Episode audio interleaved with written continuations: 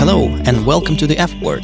The F word, of course, stands for front end, the marvelous and magical, mysterious cosmos of browsers, web standards, and everything in between. I'm Bruce Lawson, and I am speaking to you from sunny Birmingham in the blue skied United Kingdom. I'm Vadim Makeev coming to you from St. Petersburg, Russia. It's summer and it's plus 23 here as well, and I'm I'm shocked. Plus 23 Kelvin. Oh no, it's it's not winter. uh, yeah, I'm stuck in this tiny studio, and uh, yeah, I'm gonna run out of air soon, so we we better go to some news. Indeed, listeners, I can see Vadim on Zoom, and he's basically in a place that makes the Kremlin look tiny. Not really, home studio. Anyway, we have some news and we decided to discuss it together and we'll have some some guests next time, but this time you'll have to stick with just two of us. What's the news, Vadders? So there was a big uh, Apple conference uh, called WWDC where they usually present some software. And this time they presented their operating systems for Mac and iPad and iPhone and Apple Watch and all kind of devices they have. But uh, among that, I, I, heard something about Safari. Mm-hmm. So they they're promising to release a Safari 15 this fall, and uh, it's going to be a pretty big release in terms of uh, user interface and uh, web capabilities as well. So currently they have uh, Safari 15 beta uh, for developers. I think they're going to release a public beta uh, of iOS and macOS 15 uh, somewhere in July, and uh, so in a couple of months they're they're going to release it. So I encourage you to test it because it's yeah it's pretty popular browser. So what's uh, what about the user interface? They introduced something new for users, and I have a couple of friends who are big fans of Safari, both as users and developers.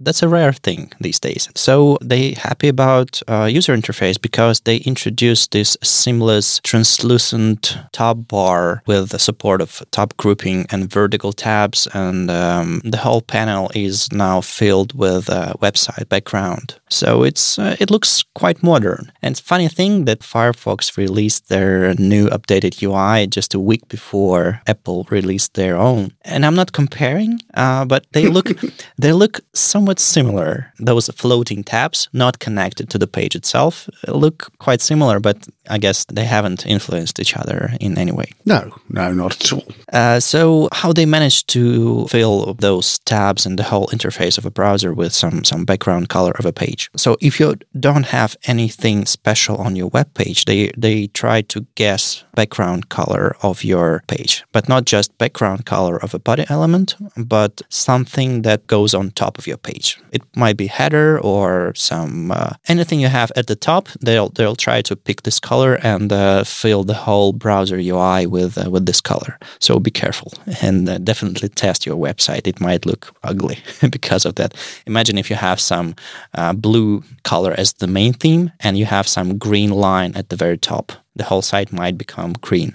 But if you, you would like to take control over this uh, UI background fill, uh, you can use standard theme color meta element with content attribute and some color value. And also they they added support for uh, media attribute the, on this element, so you could choose you could switch uh, your theme color based on a preferred uh, color scheme, dark or light. If user would switch their their theme color theme from light to dark or vice versa, you'll have uh, your color switched as well. So make sure you you'll have it to have full control over this color fill for Safari users. Quick question: Is it only testing the um, the dark mode media element, a media query, or can it test anything? So can you change it for different device widths, for example, or prefers high contrast? I believe they support the attribute media, and you can use any media feature in there. Okay, cool. So I guess so I guess you can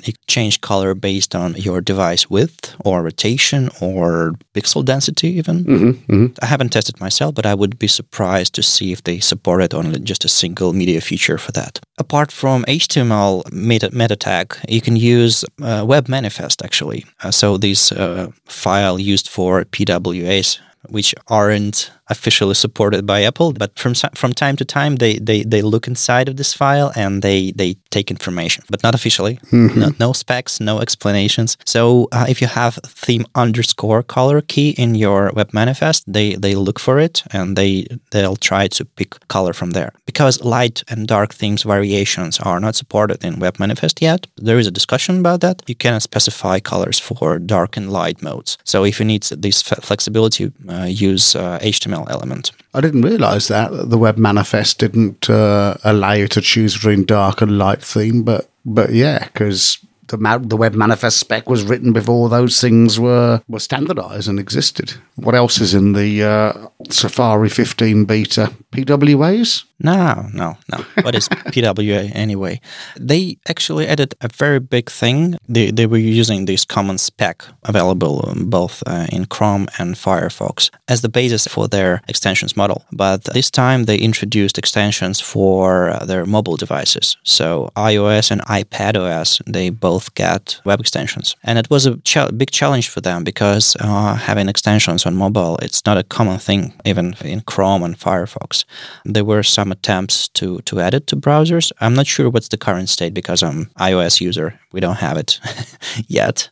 But I think they did all right with those challenges because you have less screen state on your phones and uh, tablets. So it's not possible to have everything you can do uh, with the uh, web extensions uh, on desktop. But they introduced this model and it will be shipped in a few months. So if you have your extensions, it's possible to convert it and publish. But there's a catch. Really? Guess what? It has to be in the App Store and Apple take 30%? Yep. Really? Yeah, yeah. so to be able to have your extensions installed in iOS, it has to be an application you built with Swift Mm-hmm. and the Xcode and published and moderated through all those processes and uh, yeah, installed as an application. So basically, they're saying that the extension is um, some sort of way for existing apps to get their way into users' browsers, which is totally fine because if you need to, if you need some presence on iOS, you don't have a choice really. You need to have an app. It is possible to have your application installed as PWA, but it's not I wouldn't say it's a viable solution. So if you have your business and you have a, some user base on iOS, you already have an iOS application. So you can have your extension. And it works for businesses, but it wouldn't work for I have my own extensions I use for productivity and some developer needs. I can install it into Firefox or Chrome without any problem. But to be able to install it on mobile Safari, I'll need to get a developer access, Mm-hmm. 100 bucks a year. I'll need to install Xcode, build an application, and then go through the App Store moderation process. And then they might allow my extension to be there. And uh, they actually support the whole variety of APIs, the one that you would expect from extensions these days. You, you can even um, allow your extension to hijack the new tab. So you'll be able to have your page opened as a new tab every time user hits new tab button. I was really surprised to see that Apple allows it. I guess it might be good for um, some companies giving away their iPads to their employees so they could work and uh, things like that. So it, it makes sense. And uh, they even have uh, pop-ups on iPad. They, they look like a real pop-up uh, from the button you can have on your toolbar. And on iOS, they replaced those pop-ups because the screen is much smaller. Uh, they replaced it with sheets that overlay the whole thing, but it still looks uh, like something valuable. I guess I'm not surprised because extensions on mobile was always a tricky thing because the the page real estate is so much smaller that a lot of things like you say pop-ups actually become iOS sheets. I can imagine it would be really really easy for a bad actor to masquerade as a real iOS thing and ask for a password or something like that. But uh, yeah, I, I haven't really thought it through in any great depth, but I'm not surprised that they're policing it a lot more than, you know, Chrome desktop extensions or something like that. Because, A, that's what Apple do, but also the potential to do something malicious is, is I imagine, huge. I mean, I'm not an evil hacker. You're Russian, you know. Tell me about evil hacking. they actually have a video uh, from WWDC session on web extensions where they explain the very same thing because every extensions you install on a typical browser like Chrome or Firefox, they immediately get access to everything all your mouse tracking cookies and uh, you have to really trust them. In Apple's case, even if you go through moderation process they don't trust you right away. So every time you're enabling your extension the permission dialog would pop up and you'll have to specifically choose whatever you're giving away to this extension. And this permission list would be attached to a particular website not the whole browser experience. So they're being pretty strict about the privacy here but it makes sense to be honest. I hate to admit it because you know i hate to say anything good about apple but it does does actually make sense. Yeah. Speaking of sessions, video sessions, they posted on their website. This year they have around 10 or 12 videos related to web technologies. And one of them is uh, designing for Safari 15 by Jen Simmons. It's good to see her back mm-hmm. as a public person.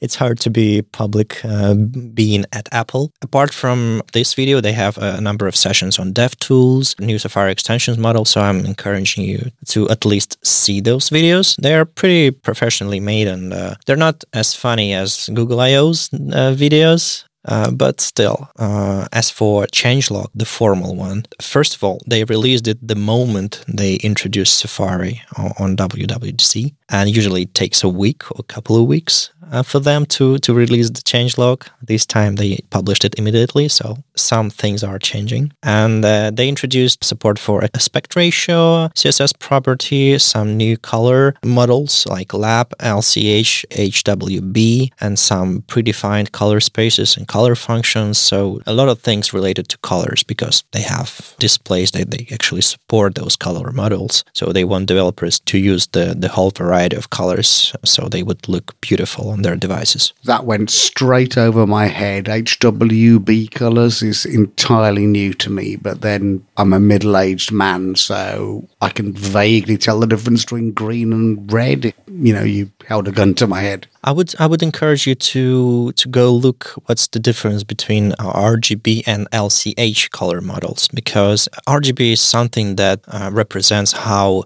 a computer works. So you have three diodes red green and blue. And this is the way you can you can emit color using those little diodes. But if you're using lch color model it tries to mimic uh, the human perception. So it, when you're uh, mixing colors for example you'll get much more smoother transition between colors for example the way human eye would see it. So if you need to transform your colors, not just represent, those color models so much superior than than the ones you, you we used to have. I didn't even realize that RGB stood for red, green, blue. I was thought it was like really groovy background or something like that. Yeah, yeah. Today you learned something. TIL. Anything else exciting in the merry world of iOS and Safari 15? I think I'm gonna stop here. I'm not gonna tell you about top level awaits in JavaScript, and because it excites many other people in many other podcasts. So I told you the story I'm excited about. That's good. So we can we can move on and wait for the real browser to actually test everything we we've just described. So somewhere in July and final uh, release in September, I guess, or October even. Well, it's good to see they're actually kind of opening up, and Jen Simmons is allowed to talk, and Sam Sneddon, who we used to work with, he's working with the WebKit team at Apple, and he's allowed to tweet. So you know, maybe a bit of um, glasnost is happening over in uh, the Democratic People's Republic of Apple.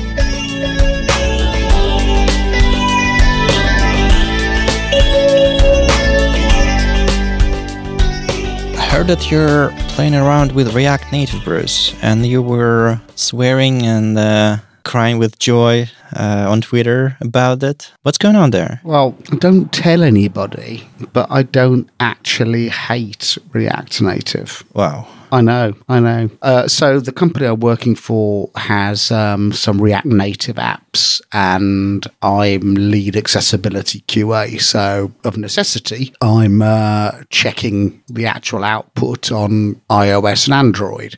And because they've got it set up in a fabulous way with something called Expo that I'd never heard of 10 days ago, but I am actually willing to go and sleep with every developer who's ever worked on Expo because it's brilliant. Um, it's really easy to test. I mean, it's not easy to test if you're not happy with voiceover and, and uh, talkback, but it makes it considerably easier to test. And of course, so I, I'm testing locally, so I've got the repo on my on my work machine, and because I'm just an old coder from the code, COBOL and Fortran days, I can't resist looking at the code to see, to try and work out what it's doing. And yeah, I, I don't hate it. I, I feel kind of simultaneously a little bit liberated and yet terribly grubby for confiding with you that I don't hate React Native. But, you know, there we are. My name's Bruce and I do React Native a bit. So, what is React Native anyway? It's uh, web technologies uh, based on typical React stack like JSX and uh, some uh, React libraries as well, React DOM and everything. And uh, those web technologies, they get converted into native code that could be run on your Apple device or Android device or some other platforms they support. That's exactly it. And I think that's why I don't hate it. The reason I don't hate it is that it's not even pretending to be the web like React does. Because React is just like loads of JavaScript squirted into the browser, which then has to make it into a DOM and show you a loading spinner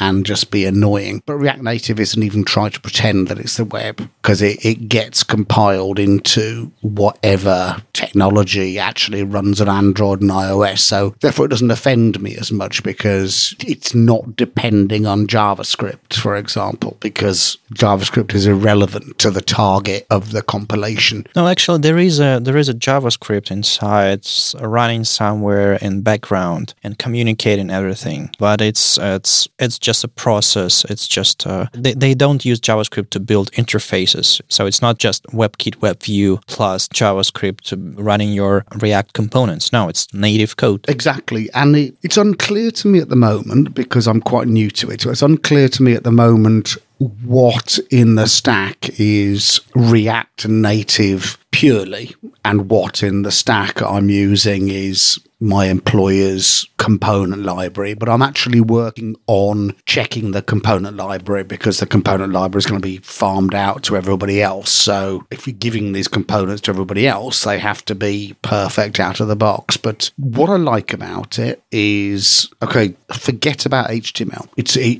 it's not in the equation. It's nevertheless declarative. The code is by any standards ugly. I'm not just talking ugly. I'm talking about, you know, like you've seen my face, Vadim. I'm talking Bruce Lawson level of ugliness. But you can work out what it's doing. It's passing props around which get translated into the accessibility resources that are available on the native platform and they're not identical. And through the magic of this thing called Expo, which is an open source thing, it's just been really easy to use. So basically, Expo, I, I, I don't really know what it is, but you hook it into your React Native project. You do yarn start, up it pops, and then a QR code appears in your terminal. And if you're on the same Wi Fi network, you just photograph the QR code with the Expo Go app on iOS and Android, and the app runs on your device. And if you're not on the same Wi Fi network, you can choose to go through a tunnel and it'll just squirt it through ngrok. And you literally just photograph the QR code and you do a change in Visual Studio, you hit save, you wait a little while for all the, the cogs to turn, you know, maybe 10, 15 seconds, and the changes on your device. It's absolutely magic. So they, uh, you have this app inside of your application. So it's not the real application installed on your device. It isn't the fully compiled version. It's the it's the JavaScript version, but it is nevertheless constructing the native components so that you know if you are giving it this or that prop, it is manifested as this or that prop on the native device. Quite what voodoo magic it works with, I I can't begin to guess, but then you can actually open it up in voiceover or talkback and test it, and it's as it would be on the end device. It's really, really good. Interesting. I didn't know it, it is possible to stream your native code to your app via local network typical way of developing uh, such things is to have Xcode running and your emulator or iPhone connected to your device via some cable. And in this case, the actual application will be sent through the wire or to the emulator and uh, rebuilt every time you save your code. But there's no React Native there. It's just native Swift uh, APIs of Apple. But in the React Native case, yeah, you need to have your code converted to native code. I wonder if it's actual HTML and JavaScript rendering or it's native on your device's screen. I'm pretty sure it's native because of what voiceover and talkback says to me. I would not put my hand on my heart and swear that to you in a court of law, but I'm pretty certain it's native. Uh, but I've no idea how it how it does it. It is just voodoo magic, but I'm very glad that the people who make it make it less. You're probably not a na- native developer, but you're native QA tester. Mm-hmm. How, how does it feel uh, coming from a uh, web background to, to develop or test uh, applications like that?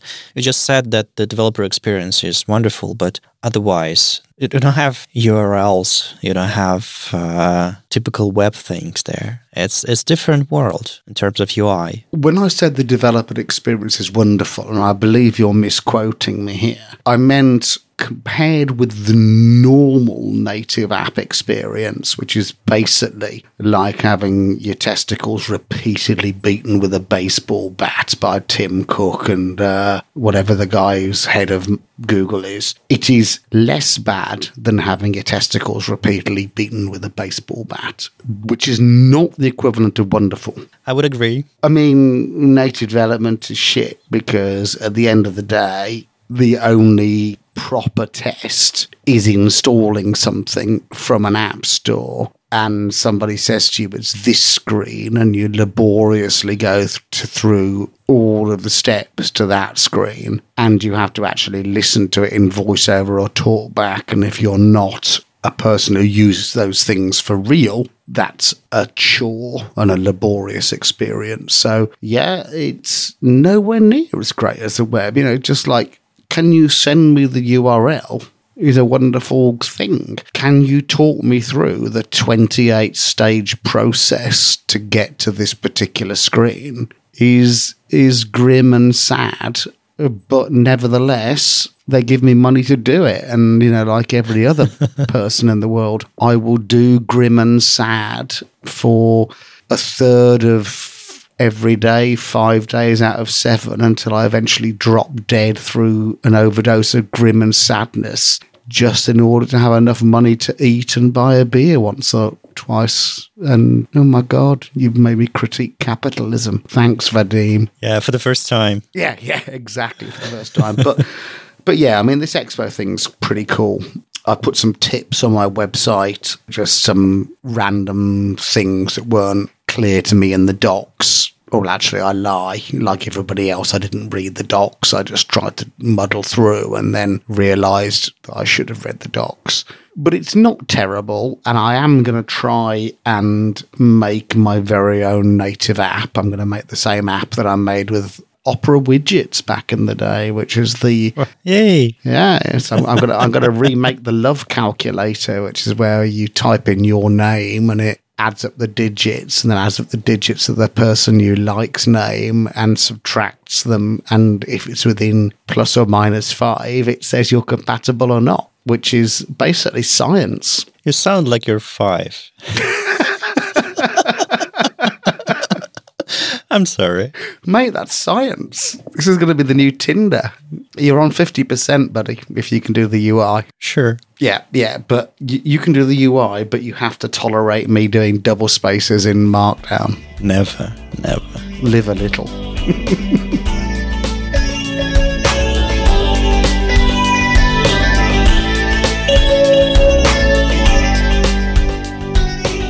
Our good old friend Brian Kardell posted uh, Can I Has blog post at the beginning of May, I believe. So he announced the intent to implement for the Has pseudo class, which is rather shocking thing to, to hear because I think it's already 10 years old, uh, this idea, and they used to have it in jQuery. They still have it in jQuery, yeah. Yeah, it sounds like uh, an easy thing to do and an easy thing to implement, but it used to be a holy grail of CSS selector, which is very tempting to have uh, and uh, very hard to implement. And uh, one company approached uh, Igalia and I guess Brian personally, uh, which is eyeo. hmm Never heard about it, but then Brian explained that they have AdBlock browser and AdBlock extensions. I realized that our old friend Shwetank from Opera DevRel days uh, is working there, so I guess he's somehow related to this intent. And uh, at the beginning of June, we have it implemented in Chrome Canary. To be honest, I haven't played with it uh, personally, and um, I think I'm gonna record a video for my for my blog in, in the next few days, just trying it trying it out. But after Brian published his uh, his announcement, like one month later, we have it in Chrome Canary, and there was a, a really nice blog post published a few days ago on Smashing Magazine explaining why on earth you would need a has pseudo class.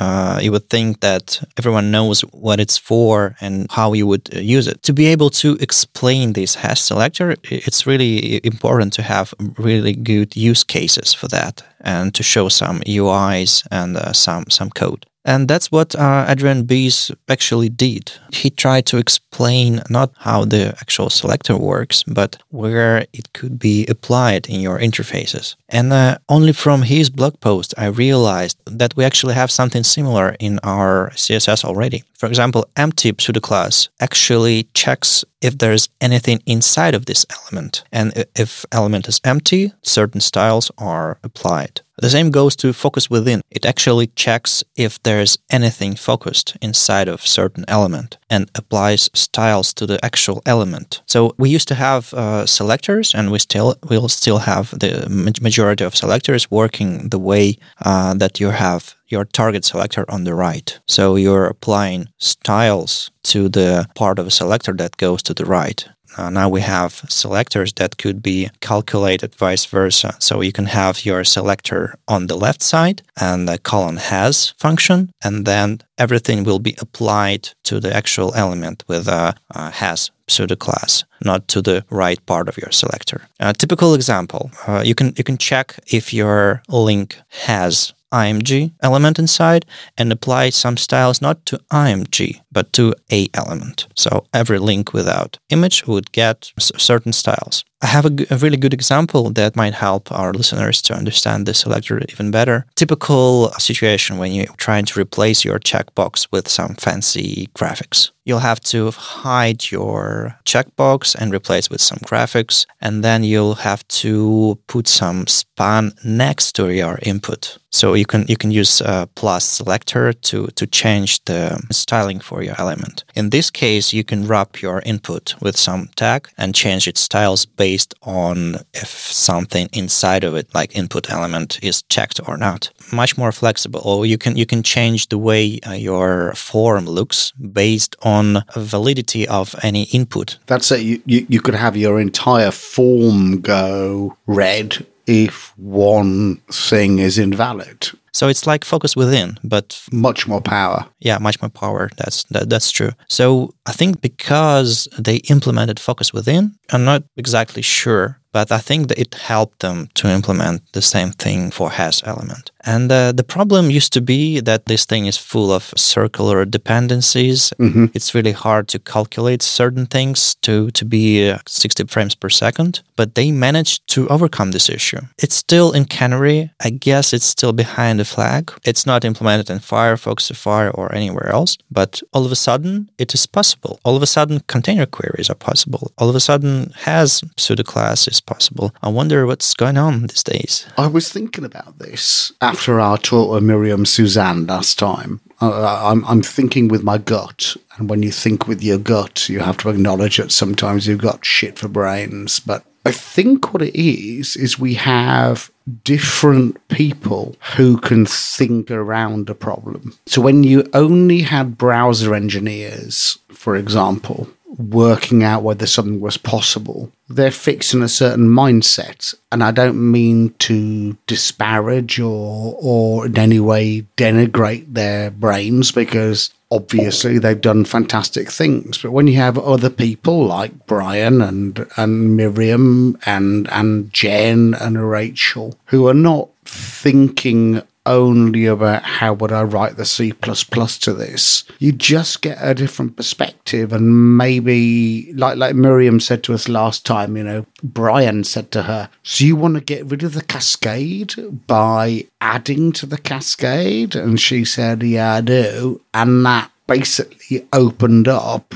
container queries. And I I'm pretty convinced it's to do with the fact that we're getting not better minds at all, just minds that think differently about the problem suddenly opening up different thought processes. But I'm, I'm I might be completely wrong. I don't know. I don't want to sound cheesy, but they are there to dream, they're there to experiment. They don't know limitations. I think you might be right, MLK. So that about it concludes it for episode 12, folks. But before we go, I want to pay tribute to uh, a titan of the web who has left us, Alex Russell, known to many of you as Big Al. He hasn't died. He's at this moment in a car doing a road trip with his wife Frances, but Alex has left Google which uh, surprised everybody because Alex not only pioneered service workers, Chrome Frame, web components. Web components. Alex was basically thinking great thoughts, and 10 years later, the rest of the web caught up. But also, he's a thoroughly nice bloke who many, many times has taken the trouble to sit down with me personally, either in person or or over the web and explain things to me without visibly touching or rolling his eyes or just you know punching me. Um, and he's left google. He's left the web in a much better place. So thank you big al. Yeah i had a chance to meet him in person uh, in california many years ago while working for opera and then uh, discussing some web extensions and uh, pwas back in the days mm-hmm. when, when they just introduced the, the, the, thing. He seemed like a really nice guy, and I was I was really enjoying his rants about performance the last couple of years, trying to explain to front end developers why browser diversity is important and why Apple is hurting the web by not allowing alternative uh, browser engines on iOS. I hope he'll he'll keep doing this in some other place, in some other role. But I think we still need uh, a person like him. We do, and uh, I've no idea what Big Al is doing next, but I can't believe he's stepping back from the web, so I look forward to his next incarnation. Just as an FYI, Vadim, your, your English is brilliant, but you keep using the word rant and what you actually mean is measured discussion. I, I, I just think you're reading, you're reading the wrong dictionary here, mate.